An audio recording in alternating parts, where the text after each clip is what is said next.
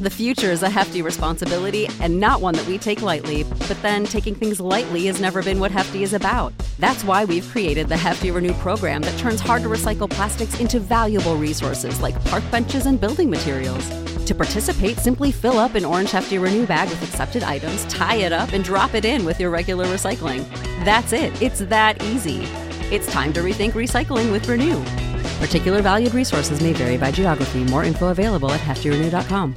You know how to book flights and hotels. All you're missing is a tool to plan the travel experiences you'll have once you arrive. That's why you need Viator. Book guided tours, excursions, and more in one place. There are over 300,000 travel experiences to choose from, so you can find something for everyone. And Viator offers free cancellation and 24 7 customer support for worry free travel. Download the Viator app now and use code Viator10 for 10% off your first booking in the app. Find travel experiences for you. Do more with Viator.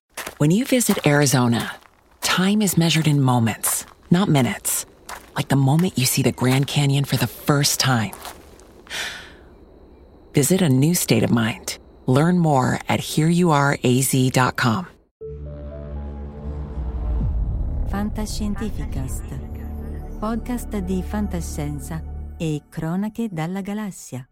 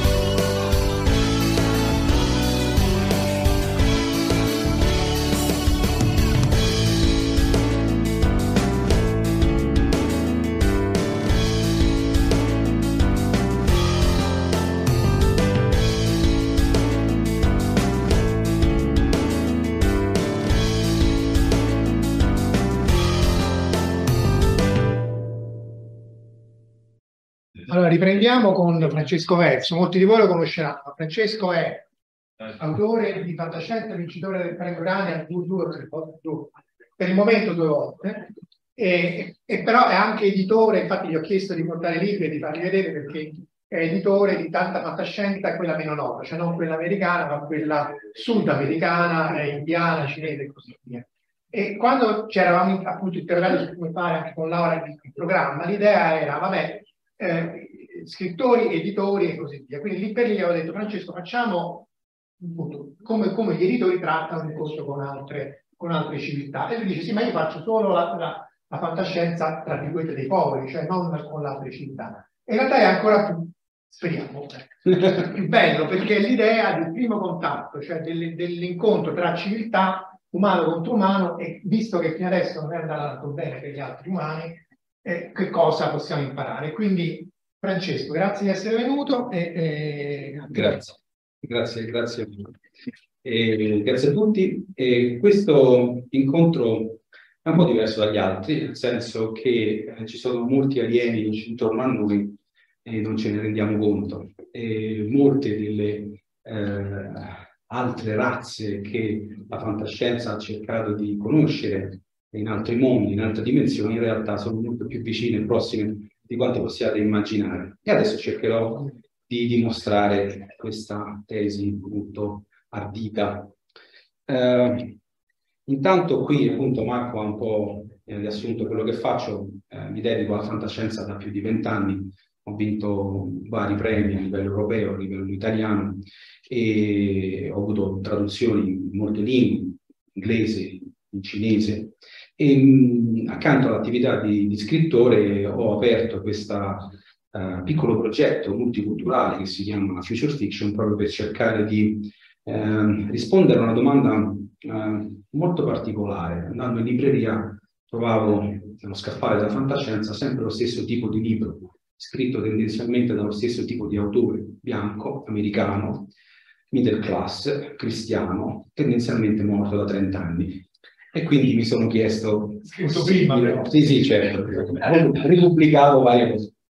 E mi sono chiesto che cosa è successo al resto del mondo. È possibile che raccontiamo il futuro della fantascienza soltanto da un punto di vista, da una lingua, da un'economia, da una religione, da una sola, da una sola civiltà, e quindi ho iniziato questa incredibile ricerca che mi ha portato molto, molto lontano. Adesso vedrete dove. Intanto inizio con una cosa buffa. Uh, questa è la mappa della fantascienza occidentale che vi invito a visitare sul sito di World Shelley. È una meravigliosa infografica che traccia, uh, diciamo, la storia della fantascienza dalle sue origini, quindi dai miti e dalle leggende che venivano raccontati nelle, nelle diciamo, eh, letterature antiche fino ad arrivare poi all'illuminismo, quindi alla nascita della fantascienza con il Frankenstein e con i viaggi di Gulliver, la fantascienza più hard, la fantascienza più sociologica, fino poi ad arrivare all'esplosione della Golden Age e poi al proseguimento delle varie tendenze che ci sono state nel corso degli ultimi 80 anni, quindi la fantascienza sociologica, la fantascienza della New Wave, la fantascienza cyberpunk e poi tutta una serie di commissioni. Ma la faccio breve perché? Perché questa è una visione del mondo. Quando ho avuto la fortuna nel 2017 di arrivare a, a Chengdu, la quarta convention internazionale di fantascienza, quella immagine era stampata su un enorme edificio. Io ho chiesto agli amici cinesi, ma questa non è la vostra storia, questa è la storia della fantascienza occidentale. Possibile che voi non abbiate concepito una vostra storia, una vostra uh, evoluzione del canone fantascientifico nel corso degli ultimi 60 anni? Loro sono rimasti zitti, come spesso succede in queste situazioni, ma nel giro di quattro mesi hanno creato questa infografica. Questa infografica è la loro storia della fantascienza, che affonda ovviamente radici, eh, le, le, proprie radici del, dei miti, del folklore, del fantastico cinese che ha oltre 3.000 anni di storia, e poi si sviluppa in una modalità un po' diversa, ovviamente con delle uh, differenze di fondo dovute ovviamente alla specificità della cultura cinese. Uh, non, vi, non vi parlo di questo, ma vi voglio soltanto far capire che non esiste una fantascienza. Ogni paese ha una propria aspirazione al futuro, una propria visione del futuro e approccia la tecnologia e l'innovazione in una maniera diversa dalla nostra, un po' come effettivamente andare a conoscere un'altra civiltà, un altro modo di pensare, un altro modo di scrivere, di mangiare, di vestirsi, di ascoltare la musica, qualunque cosa è totalmente diverso. Se non ci apriamo al diverso, non riusciremo a, cogliere certi segnali. Questo perché? Perché un signore circa vent'anni fa ha detto che il futuro è già qui, ma non è equamente distribuito. Questo signore si chiama William Gibson e lui ha immaginato quello che oggi chiamiamo ovviamente il digital divide, cioè la possibilità di accedere a tecnologie diverse. Vent'anni dopo lo scenario è diverso.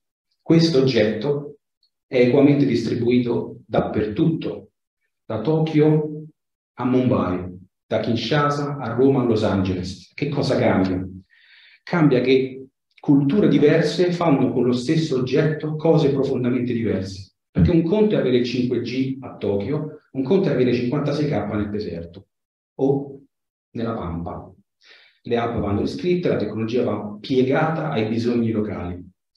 Quindi emergono delle situazioni molto particolari, emergono delle tecnologie aliene o delle tecnologie totalmente diverse da quelle che noi pensiamo essere innovative, cioè la necessità aguzza l'ingegno. E quindi quelli che noi vediamo essere delle cose che non considereremo innovazione o tecnologia, in quei luoghi assolvono la funzione e quindi in qualche modo sono altrettanto tecnologiche o innovative, solo che noi non le consideriamo così. Ho tratto alcuni esempi per far vedere come comunque questo, te, questo elemento che in India si chiama jugar, in Italia si può chiamare fai da te, in Brasile si chiama Gambiara e in Africa si chiama Juacali. Appartiene a tutte le culture, ma ovviamente è culturo specifico. Quindi a seconda delle necessità del posto, la tecnologia viene modificata e cambiata. Questo però si scontra con un altro elemento, il fatto che ci è stato venduto un futuro fatto così. Questo è l'immaginario che l'Occidente propone a tutti come science fiction, come fantascienza. Ecco, adesso vi faccio vedere un'altra immagine. Questo è quello che i popoli primitivi o cosiddetta architettura senza grandi architetti, o altrimenti detto, eh, diciamo, edifici spontanei, creano, hanno creato nel corso del tempo. Questo, futuro, questo, arretrato, questo, fantascienza, questo, non fantascienza. Ecco, il punto è, immagina il futuro? Tutti avete ben presente, no? La principessa Leia. Ecco, l'acconciatura della principessa Leia in realtà deriva da Clara della Rocia, una guerrigliera messicana, e dalle acconciature delle donne Hopi. Capite che ci vendono un futuro che forse proprio così futuristico non è. E quindi cominciare a farsi delle domande su che cosa sia veramente l'innovazione. Esiste un mondo, ma esistono tanti futuri diversi. Come vi dicevo, ha delle declinazioni, delle, delle, dei nomi diversi in vari paesi, ma di fatto si tratta di questo, si tratta di risolvere i problemi locali con quello che hai qui e adesso. Okay? Esiste però un problema molto più profondo. Il problema più profondo è che questo futuro ci è stato venduto, commercializzato, distribuito e non dico anche imposto, però è l'unico futuro che conosciamo. Da 80 anni l'immaginario di tre generazioni di lettori, eh, ascoltatori, telespettatori è stato di fatto colonizzato. Pensate al numero di libri che dall'inglese vengono tradotti immediatamente in altre 15 lingue. Pensate al flusso di cassa che va dagli altri paesi agli Stati Uniti e che crea così un enorme divario, questo veramente un, un monetary divide, tra chi può permettersi di fare lo scrittore di professione e chi no. Che cosa succede? Questo ha generato uh, un fenomeno molto sgradevole, cioè un buco bianco, per cui tutto quello che esce dagli Stati Uniti viene immediatamente tradotto in altre lingue, mentre tutto quello che viene tradotto, viene pubblicato nel resto del mondo, resta nel resto del mondo. E quindi gli Stati Uniti si configurano come un buco nero, dove di fatto, anzi scusate, al contrario, eh, il resto del mondo è un buco nero che assorbe tutto, ma da cui non esce nulla. Il numero è questo, il 3% di quello che viene pubblicato negli Stati Uniti è in traduzione e all'interno di quel 3% e in quelle traduzioni sono incluse tutte le lingue del mondo. Questo è il livello di apertura del mercato americano. Dall'altra parte vi invito ad andare in una qualsiasi libreria a cercare questo scaffale della fantascienza e a vedere quante opere in lingua inglese e di autori, autrici inglesi o di lingua inglese sono presenti sullo scaffale. Troverete numeri impressionanti. In alcuni paesi che sono ovviamente piccole, quindi subiscono ancora più fortemente l'influenza della lingua franca del nostro tempo, che è l'inglese, ad esempio la Svezia, la Norvegia, la Finlandia o l'Olanda, arriviamo a picchi dell'80-90%. In Italia credo che ci assistiamo intorno a un buon 60%, credo.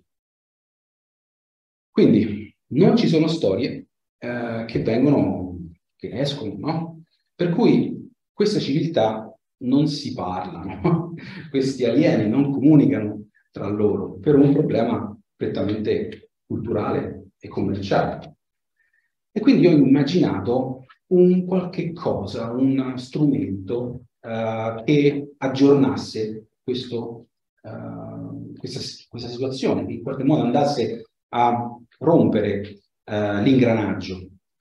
Io ho girato tantissime convention di fantascienza in Cina, in Russia, eh, in Grecia, in Turchia, eh, in Norvegia, in Germania, in Francia, in Spagna e facevo sempre la stessa domanda. Da quale lingua traducevi? La risposta era sempre la stessa, dall'inglese. Tutto il futuro ci viene raccontato da un'unica lingua, da un'unica cultura. E secondo me questo produce un'enorme perdita di futuri.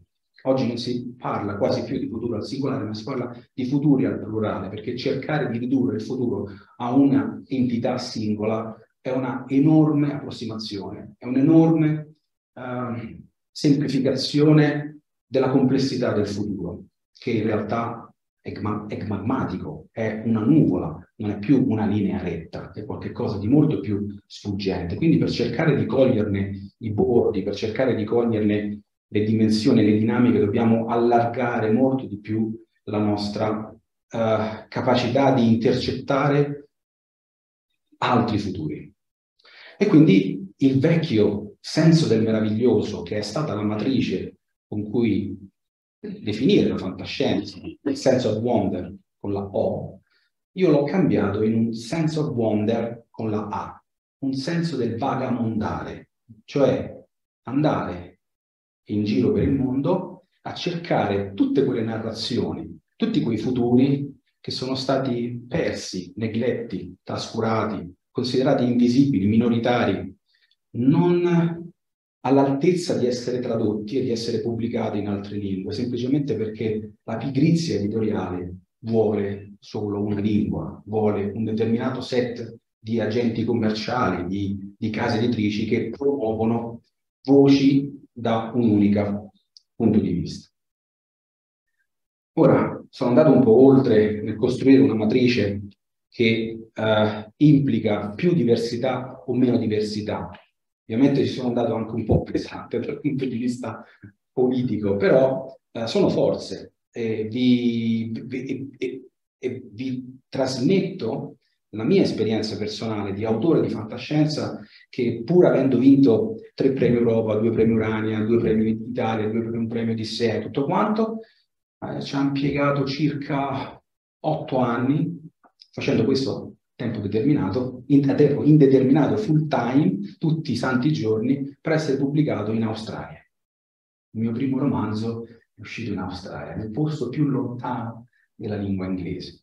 Poi piano piano sono arrivato in Inghilterra e piano piano anche negli Stati Uniti. Cioè significa che se uno non scrive direttamente in lingua inglese, eh, la possibilità di essere ascoltato e letto è zero. Il costo della traduzione sulle spalle degli scrittori. Questo crea ovviamente uno svantaggio incredibile e per cui ci sono forze che remano a favore della diversità, anche se il termine diversità a me non piace molto, io preferisco parlare di equa distribuzione di futuri, e forze che remano contro. E qui avete una matrice, già il fatto stesso che, parlando di parole, io lavoro con le parole, che se un occidentale va a vivere all'estero si chiama espatriato, se un immigrato va a vivere all'estero, o comunque uno da paesi in via di sviluppo va a vivere all'estero, si chiama diaspora. Non si usano le stesse parole per lo stesso fenomeno. Questo, secondo me, la dice lunga su come configuriamo e come percepiamo la diversità mm? e quindi l'alieno. Nel corso di otto anni uh, quella che era un piccolo progetto editoriale uh, totalmente indipendente ai limiti de- de- dell'anarchia ovviamente è, è, diventato qualcosa di molto diverso.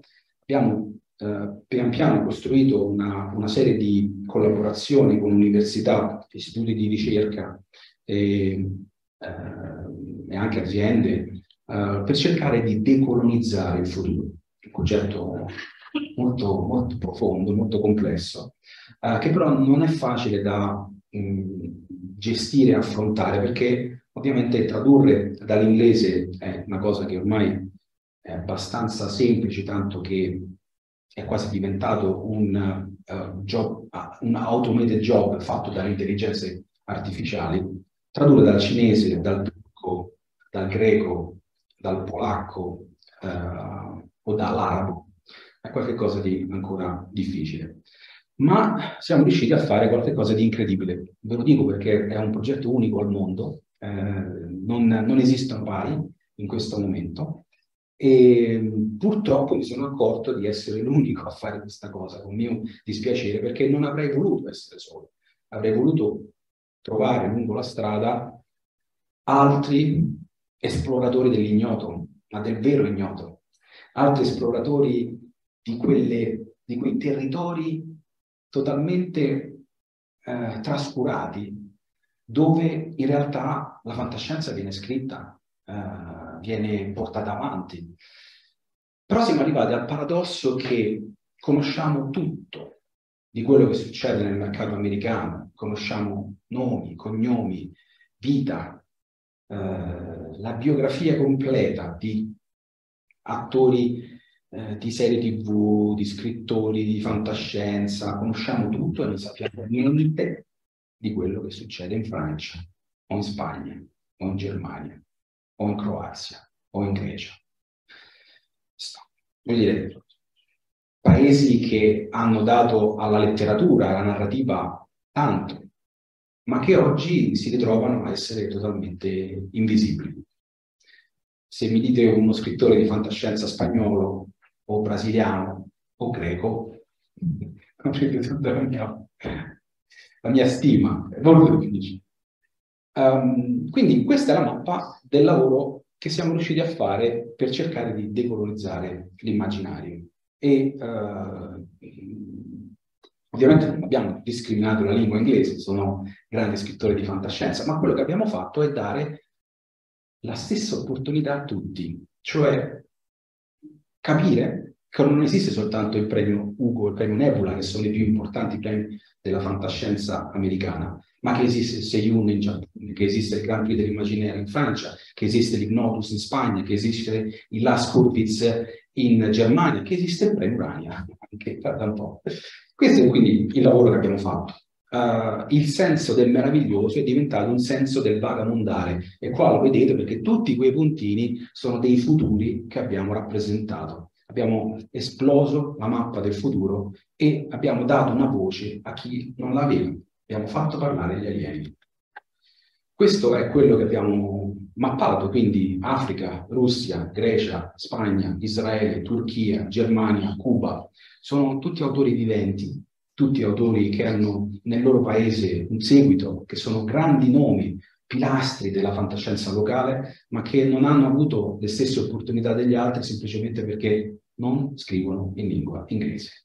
E quindi nessuno si è mai preso la briga di andare a leggere quello che fanno, andare a leggere le loro storie, andare a capire da quale punto di vista guardano il futuro.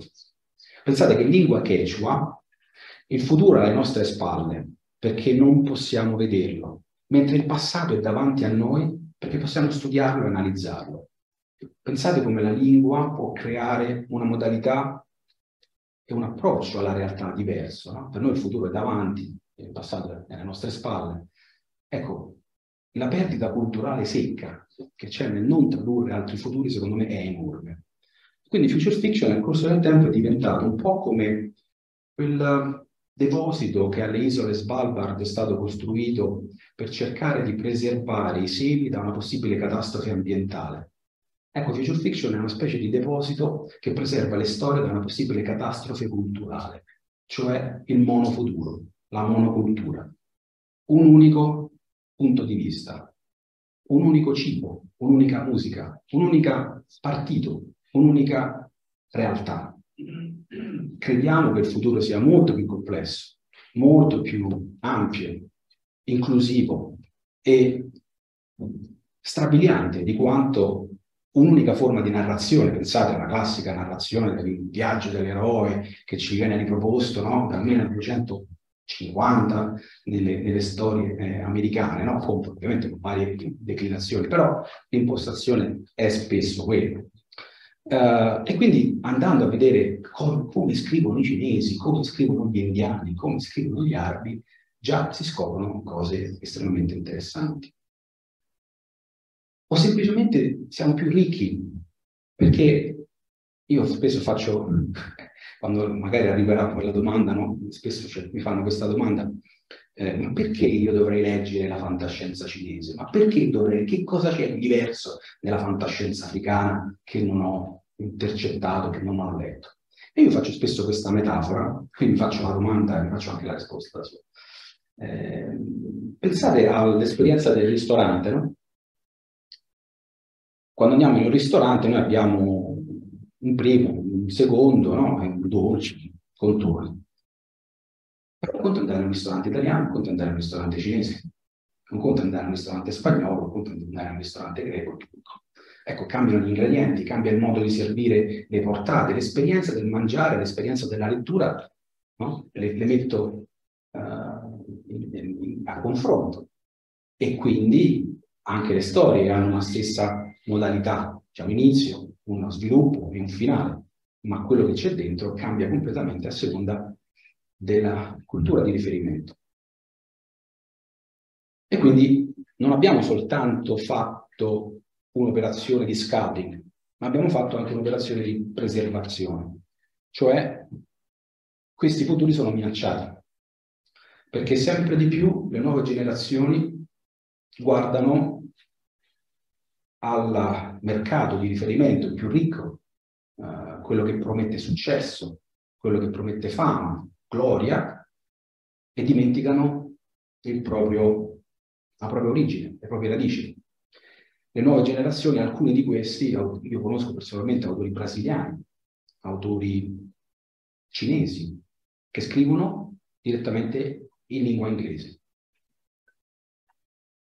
Ma che succede alla nostra lingua quando, o anzi alla nostra identità, quando noi smettiamo di pensare alla nostra lingua e cominciamo ad abbracciare un'altra lingua, a scrivere in una lingua non nostra. Che succede a tutte le parole che sono culturo specifiche, a quelle cose che crescono solo nel nostro giardino, a quelle cose che sono legate al territorio, che hanno una, una, un radicamento così forte che un'altra lingua non le potrebbe esprimere? Eh, noi di fatto alieniamo noi stessi per entrare in questo mercato di riferimento dove tutti vogliono arrivare. Secondo me bisogna arrivarci per gradi, cioè passando attraverso una traduzione. Quindi non abdicare al proprio ruolo di antenna che guarda al futuro, ma aspettare di, di, avere una traduzione in un'altra lingua, avere un traduttore, fare un percorso più professionale dal punto di vista. E quindi abbiamo conservato ove possibile, le lingue originali. Alcuni dei libri che abbiamo pubblicato sono in doppia lingua, quindi metà libro in italiano, metà libro in cinese. Questa cosa è stata, diciamo, molto ardita, perché all'inizio la gente mi diceva ma io perché dovrei comprare mezzo libro, l'altro non lo, non lo leggo, perché dovrei pagare un libro intero quando in realtà ne, ne uso soltanto la metà. Però poi eh, la cosa strana è che, che, questo libro è arrivato nelle università e quindi gli studenti, italiani, gli studenti italiani di lingua cinese hanno cominciato ad adottare questi libri di fantascienza perché non esistevano altri, altri diciamo, narrazioni sulla, sulla Cina contemporanea. Eh, lo stesso è successo con l'India, per cui ci siamo ritrovati a, a, ad essere gli unici a, a, pubblicare libri di questo tipo. Sono andati molto bene, sono i nostri libri più venduti, però l'abbiamo fatto con, con un'idea di fondo, non per vendere di più, perché facciamo la stessa operazione con l'inglese e l'italiano, con, eh, non lo so, tedesco e l'italiano, con vari, il cinese l'inglese, cioè creiamo delle, eh, degli assemblaggi linguistici in questa modalità. Quindi, ovviamente, la, la, gran parte adesso del nostro catalogo, una parte consistente, deriva dalla, dalla, Cina, perché in questo momento in Cina il futuro è qualcosa che viene eh, coltivato. Mm, uso proprio il termine coltivato perché è proprio quello che succede, sia a livello istituzionale del partito che a livello delle, delle eh, aziende, che a livello delle università, che proprio a livello del fandom. In questo momento la Cina si propone come una uh, fornitore non più soltanto del famoso made in China, ma anche del created in China, quindi con un'esportazione che riguarda il, il, lo storytelling, che riguarda il copyright. Il mio editore cinese mi ha chiesto di fare agente letterario di import-export di copyright di fantascienza cinese da e verso la Cina, pensate un po'. Uh, e poi facciamo anche libri in inglese per cercare di rendere un pochino più evidente questo problema, cioè in, Italia uh, il mercato è, è, quello che è, insomma, è un mercato molto marginale, però l'idea di portare gli alieni laddove gli alieni sono sempre stati, diciamo, di, di natura diversa, uh, ci, ci piace di fare. Quindi abbiamo cominciato anche a fare una serie di libri in lingua inglese. E lo abbiamo fatto anche con i fumetti, quindi eh, sebbene nei fumetti l'immaginario sia un pochino più variegati, eh, il Giappone, eh, l'America Latina hanno avuto nel corso del tempo grandi film, grandi nomi, grandi storie anche, no? pensate all'Eternauta, pensate ai manga, no? Una modalità diversa. Però eh, l'idea che le storie che sono pubblicate su Future Fiction potessero essere adattate dei fumetti, ci è sembrata aggiungere qualcosa, visto che in questo momento la narrazione per immagini è anche un veicolo di trasmissione di senso molto importante, soprattutto per le, per le nuove generazioni. Quindi abbiamo fatto la stessa cosa, fantascienza cinese, fantascienza peruviana, fantascienza indiana, eh, lo stesso concetto applicato però ai, ai fumetti. Questo diciamo un po' uh, tutto quello che volevo raccontarvi, poi se ci sono domande, ma intanto vi lascio con questa barzelletta, diciamo questa frittura, uh, quando la smetterai di sprecare il tuo tempo con quella fantascienza senza senso e cominciare a occuparti della realtà. Grazie.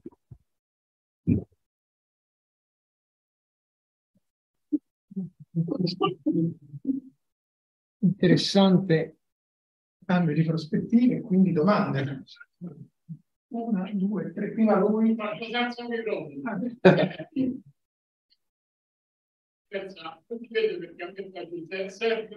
Ok, sei solo. Sì, certo. Bravo. Bravo. Quando parla delle vostre... Senti un attimo, una domanda. Parte della famiglia in pratica in, in eh, Brasile Ora sapere tu cosa intendi, chi un bravo pure di fantascienza apprendiamo. Io quando preghi che ai miei compagni sì. e già fantascienza.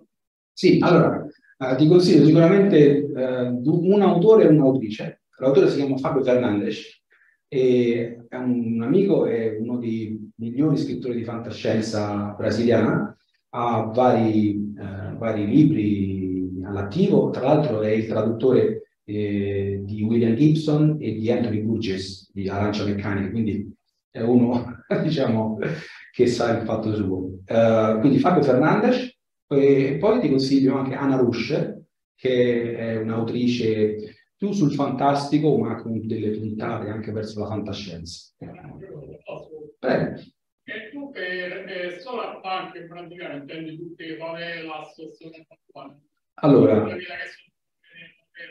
allora, eh, Solarpunk mm, cerco di dare intanto una definizione, è un futuro, è un, un, un, genere che cerca di superare i vecchi stereotipi del cyberpunk, ok? Quindi cyberpunk, Blade Runner, Matrix, futuro cubo, inquinato, multinazionali, eh, estrattivismo capitalista, tutto questo elemento cinico nichilista, ok? Solarpunk supera questo, cerca di introdurre elementi più ottimistici, positivi, legati alla sostenibilità ambientale, all'inclusività, legati all'uso delle risorse rinnovabili, legati a dei futuri che non sono soltanto distopici, ma che sono anche un pochino più uh, concepiti come delle exit strategies da questa situazione che stiamo vivendo. E nasce in Brasile.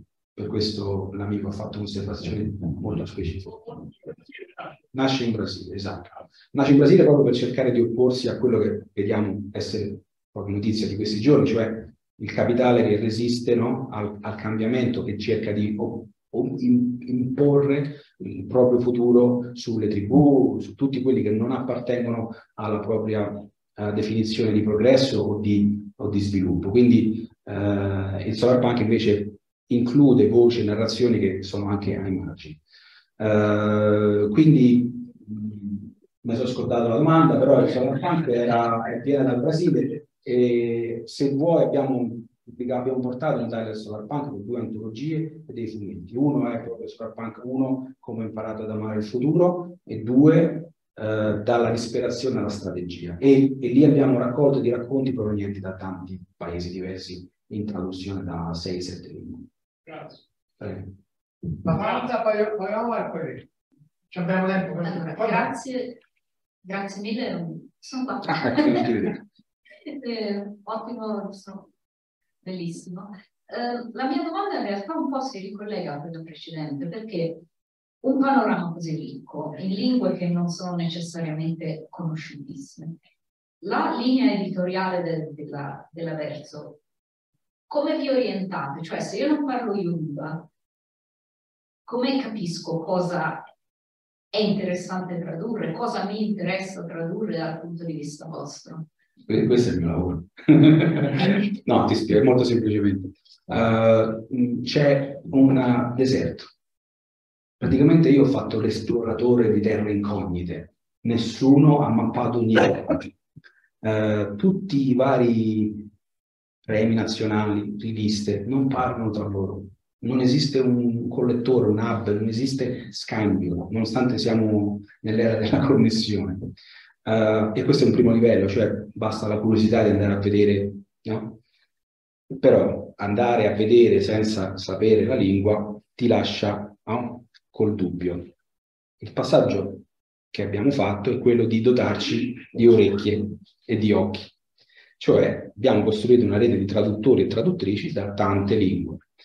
Uh, il problema della traduzione è il problema fondamentale. Chi parla e conosce una lingua parla e conosce un universo. Quindi uh, riuscire a um, andare, riuscire a, a intercettare grandi nomi o grandi storie in altre lingue ovviamente è un vantaggio. Noi abbiamo pubblicato Liu Cixin che è insomma un autore da 7 milioni di copie in Cina, il problema dei tre corpi, prima di Mondadori. L'abbiamo tradotto dal cinese. Mondadori l'ha tradotto dalla lingua ponte eh, inglese. Okay? I grandi editori fanno operazioni commerciali per ridurre al minimo la spesa, ne facciamo operazioni culturali per rendere il prodotto migliore possibile. Ovviamente con dei budget leggermente diversi, però per dire che eh, abbiamo, traduciamo da 13 lingue in questo momento. Allora parlando. Eccomi. Allora, a parte Francesco, la, quando sei venuto a Milano a ottobre a Sogni Elettrici, la bellissima presentazione del collettivo di registi africani che con veramente poco facevano veramente le opere geniali. Allora, due domande velocissime. La prima, di tutta, diciamo adesso, di tutta la, la, tua, la tua, produzione, chiamiamola così, qual è quella che trovi più, confer- eh, che, più che, si muove di più, che più, eh, c'è più fermento? E poi la seconda è la richiesta. Quando è che ci traduci Marca Holder? Marca Holder è ritwittato l'incontro. E, allora, sulla prima, eh, sicuramente la, la, ci sono... Allora, il fermento... Mh, mm, il fermento ovviamente in Cina è una cosa pazzesca, ok? Poi eh, è interessante se sta muovendo l'America Latina su un binario spesso distopico perché vedete bene che la distopia è, è il pane quotidiano del continente, um, però anche con delle, delle, soluzioni anche diverse, il solar punk, uh, l'ecofiction, uh, il transfemminismo, cioè tutta una serie di cose uh, che, che, che, aggiungono, insomma, non, non ripetizione di vecchi stereotipi. E poi l'Africa. Eh, L'Africa con degli hub pazzeschi perché eh, Nigeria e Sudafrica sono produttori di tecnologia. Eh, ormai la Silicon Valley è uno dei punti dove si produce innovazione e brevetti. Gli altri sono Shenzhen, Bangalore e, e Lagos. per cui mh, questo crea una, un, un fluire e uno sviluppo delle tecnologie in, in una modalità, diciamo, policentrica, no? nonostante, ripeto, la forza comunicativa, mediatica della lingua inglese sia devastante. Io probabilmente è la prima volta che sentite parlare di, di, di, queste cose, quindi vuol dire che il mio è un segnale talmente debole che non riesce a superare no, il rumore di fondo uh, della, della, lingua inglese, eh, che, che, a volte ovviamente ha ragione, no? perché ci sono grandi cose, ma spesso magari si potrebbe anche fare meno dell'ennesimo no, clone del, della narrazione. Questo è. Lui era una donna, si salve No. Ah, c'è, acceso, acceso, acceso, era acceso. No, la prima è una considerazione bellissima sul fatto che sarebbe interessante fare uno studio di, dei libri di, di, fantascienza che poi si sono trasformati in scienza perché alcune idee erano completamente fuori dalla logica. Eh, cioè, ma anche, anche, nel cinema, voi pensate come Star Trek, la cosa probabilmente più fantascientifica della storia è il teletrasporto di un cervello umano, tanto per capire. No, invece una cosa, io, eh, visto che lei è molto esperto di questo, io ho pensato a cinque libri che posseggo, 2001, il programma, poi avete citato Oliver, quindi La nuvola nera, e a Contact eh, di Carl Sagan, insomma di questi cinque libri, e Solaris di Stanislav Lem, per me questi cinque libri sono i capolavori. Lei ne vuole aggiungere un altro? C'è una lista diciamo, da integrare a questi cinque libri? Grazie. Oltre, ai oltre a questi qui, oltre a oltre a quelli Beh, eh, non so se ha letto il problema dei tre corpi di, di Leo ma quello è a livello di Arthur Clarke, quindi lui è considerato l'Arthur Clarke cinese, quindi sicuramente posso aggiungere la trilogia di, del problema dei tre corpi. Dobbiamo andare. Sì, ma velocissima, una domanda veramente per curiosità. Ci, ci sono, come dire, filoni legati a, alla nazione? Cioè, prima hai detto Sud America, la distopia. Ehm, eh, quindi cifre stilistiche legate alla nazione, interessante puntualmente. Ma mh, mm, sì e no, nel senso che poi io devo tagliare eh, il materiale a seconda di alcuni progetti. Per esempio abbiamo fatto un progetto che si chiama Meteotopia eh, sull'ingiustizia climatica, come eh, ovviamente i cambiamenti climatici impattano diversamente il primo mondo e i paesi in via di sviluppo. Lì abbiamo preso la fascia dei paesi, che ne so, eh, la Nigeria, l'Indonesia, il Brasile, no? Eh, abbiamo fatto un'antologia di fantascienza greca dove spesso i racconti sono distopici, perché ovviamente il retaggio degli ultimi vent'anni no, insiste sulle narrazioni stesse. Però no, non, non, c'è, se uno non la vuole proprio no, segmentare, non, non c'è, è questa la cosa bella, eh, che questa ricchezza, questa diversità, che la cosa che io ho scoperto è che la qualità non ha colore, non ha bandiera, non ha sesso, non ha età e quindi mh, si può trovare ovunque. Eh, poi certo è ovvio che alcuni paesi risentono, no? per esempio la Germania è un paese vecchio, dove non c'è stato nessun ricambio generazionale, quindi scrivono una fantascienza ancora come fosse la golden age degli anni 50. Vero. Eh, confermi? ok, grazie, proprio così mi interessava. Dobbiamo andare avanti perché siamo già fuori tempo. Però Francesco sta qua, lo lasci magari sì, così poi dopo. Sto qua fino a stasera. Eh, Grazie. Fantascientificast, podcast di fantascienza e cronache dalla galassia, è un podcast originale Latitudine Zero, da un'idea di Paolo Bianchi e Omar Serafini con il contributo cibernetico del Cylon Prof Massimo De Santo, realizzato da Latitudine Zero Median Fabric. Showrunner Omar Serafini.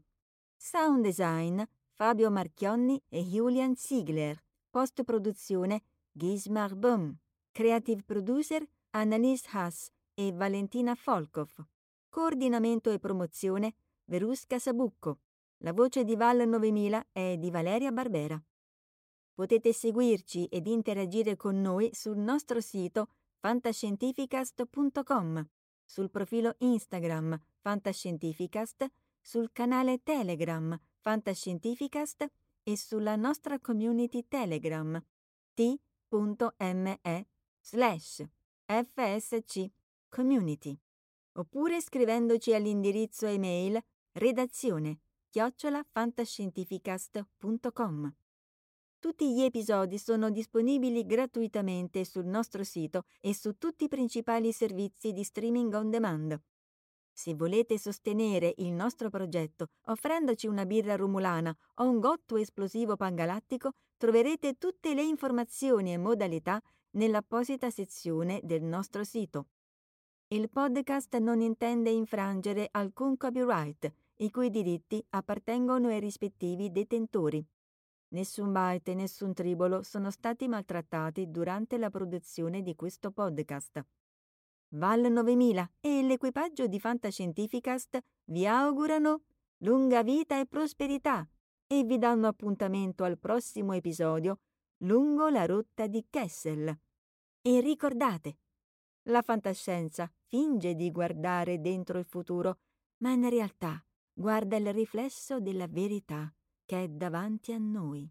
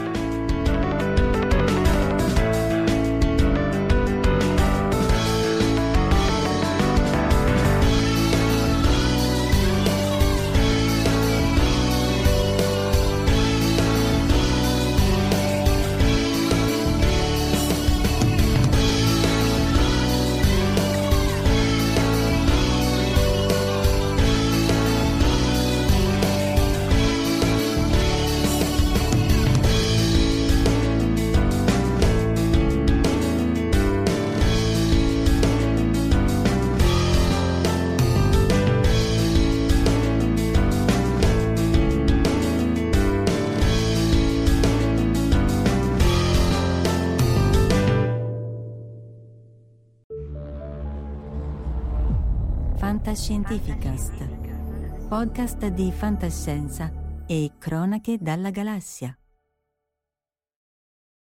When you need mealtime inspiration, it's worth shopping Kroger, where you'll find over 30,000 mouthwatering choices that excite your inner foodie. And no matter what tasty choice you make, you'll enjoy our everyday low prices, plus extra ways to save, like digital coupons worth over $600 each week. You can also save up to $1 off per gallon at the pump with fuel points. More savings and more inspiring flavors make shopping Kroger worth it every time. Kroger, fresh for everyone. Fuel restrictions apply. Save big on brunch for mom, all in the Kroger app. Get half gallons of delicious Kroger milk for 129 each, then get flavorful Tyson natural boneless chicken breasts for 249 a pound, all with your card and a digital coupon. Shop these deals at your local Kroger today or tap the screen now to download the Kroger app to save big today.